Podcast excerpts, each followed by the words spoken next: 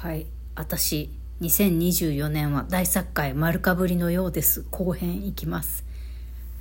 まあね大作会っていうことが分かって自分へのご褒美と思って読書したらさ大作会っていうのが分かっちゃったんだけどでもまあそのこの3年間ね、きょまあ去年、去年、今年、来年とこの3年間は、まあおとなしくしていればいいし、暴れようと思ったって、まあそんな余力もないわけですから、今の私には。まあ、いいかっていう感じでちょっと覚悟が決まったというか、すっきりしましたね。なるほどねって、そういう時期だからこんなことが起きるんだなっていうので、私はすっきりしました。まあ、占いなんてって思ってる人は、そういうの信じたりしないだろうし、読みもしないだろうけれども、まあ、占いって言っても統計学ですからね、市中水明とかいろいろね、ありますけど、ああいうの統計学で確率の問題なんで、まあ、そのかの、そういう風になる可能性が高いよっていうぐらいのもんなので、こう、真に受ける受けないは人それぞれだし、その創始者であるこう細木和子さん細木和子先生も言ってるように結局運命というのはあるけどやっぱり心次第で変えられるものだっていうことなので、まあ、ここは大作会をなんとかいい運気にしてやろうとは思わないけど大作会の中でもこれ以下にならないようにまあおとなしくねあのキープする。私だったらその健康面を気をつけることあとお金の管理だよね。なんか本にさ具体的にアプリとか使って家計管理をした方がいいって書いてあったから書いてあったんです。で私いいかなって思ってたんです実は。こと2024年こそはちゃんと家計アプリをダウンロードしてね、もう無料のなんか簡単な簡易的なやつでいいから、ああいうのダウンロードして、ちゃんと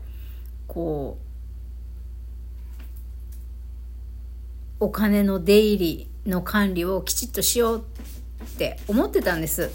でも今年明けて入ってもまあまあなんかいいかみたいになってたんだけどやっぱダメかって アプリ入れてちゃんと管理しようって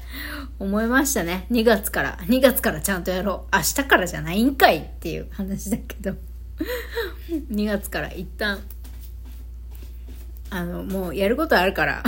裁判の資料書かなきゃいけないとかやることあるから、とりあえず2月からっていう、2月からどうやってこのね、貯金もそうだけど、な、何をどうしてっていうのをちょっと今月のうちに考えて、2月から家計アプリを導入して、家計の管理もちゃんとしようって思いました、本当お金の管理だけはね、私これは病気のせいなのか、もともとの性質もあると思うんですけど、お金がある時ですら支払いとかを忘れたりするんですよ。正社員として働いてた時もね、払えるお金あるのに、口座にお金入れるのを忘れたりとか、あの、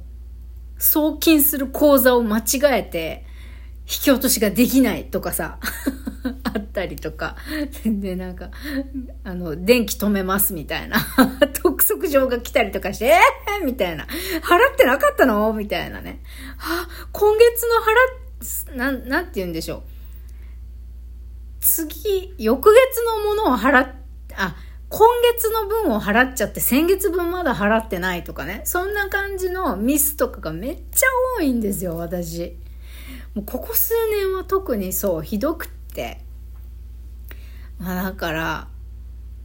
もう民生委員の人にお願いして、私、自分の家計の管理までしてもらおうかなって思ったぐらい、お金の管理は本当に下手くそなんですよ。だから人の手を借りてまでやってもらうかどうかは、まあ今は置いといて、とりあえず自分のね、お金、家計の管理をちゃんとしようって思いました。でね、12年に1回来るじゃないですか。大作会って来るみたいなんですよ。じゃあ12年前って、12年前のもう大作会だったはずで、私どんな暮らししてたんだろうって思い返したら、すごいのこれがまた。確かに12年前ってさ、私初めて、あの、メンタルクリニックに、心療内科に行ったのも12年、行ったのが12年前ぐらいなんですよ。12年前で、その頃はブラック企業に勤めてて、もう仕事も、もう1日15時間とかも全然普通に働いてて、仕事もきついのに職場でもいじめを受けてて、で、それ、会社にもちゃんとバレてて、このいじめてる人と私と上司と3人と居合わせてる場で、なんでこんなことが起こってんの？なんでチームで翡翠さんを無視して仕事を与えないなんてことをするの？みたいな問い詰めても、それでもこのいじめ主犯格のリーダーが口を割らなくて、もうこれじゃダメだ。翡翠、このチームに翡翠さんいても、もう全然仕事になんないや、つって人事異動になったりとか。で、あったし、あとは、この12年前の大作会の3年間ね、何があったかって言ったら、もう仕事もダメ、プライベートもダメ、その当時、一番最初に結婚したいと思って付き合ってた。まあ、もう、そろそろ、そろそろ両親に挨拶しに行こうかぐらいまで行ってた彼氏と破局した年でもあったし、仕事もね、このブラック企業を結局は体調も崩して、まあ、いじめと、このブラック労働のせいで私は心療内科行くことになっちゃって、潰れて。で、割とすぐ辞めたんですよ。辞めたんだけど、その次に入ったとこもすぐ半年で辞めちゃって、で、いとこと一緒にビジネスやろうみたいな話になって、じゃあ職業訓練でウェブデザインの勉強してくるから、それが終わったら会社立ち上げようっていとこと話してたのに、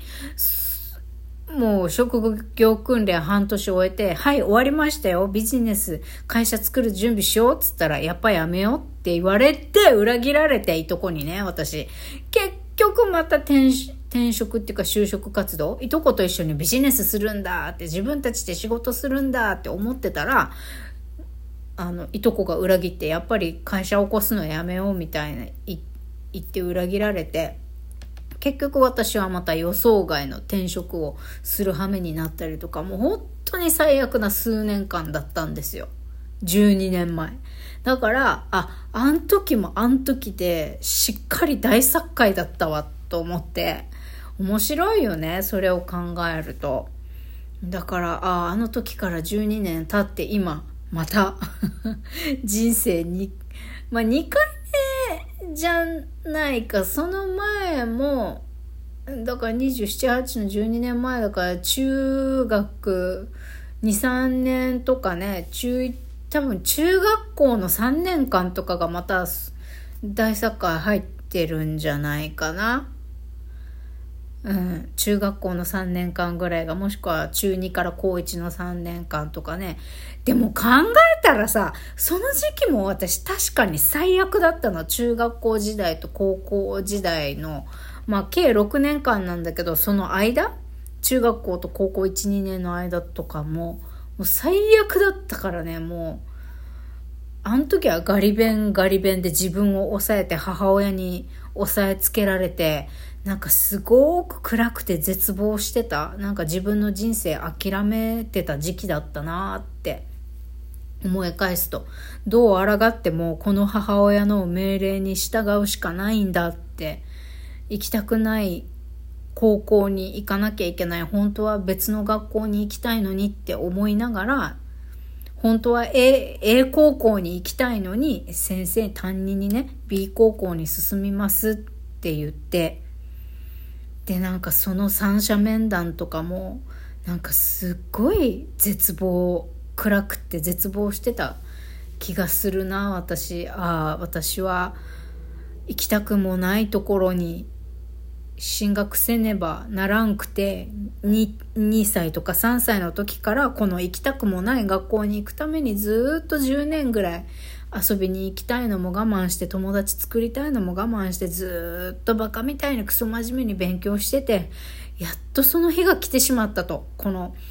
行きたくもない B, B 高校に行かなければならない試験に挑まねばならん時が失敗できない時がやってきたかってすっごい絶望してたの中学生の時とかでその学校に進学したら下で私は不登校になったしね。この高校に合格することだけが私の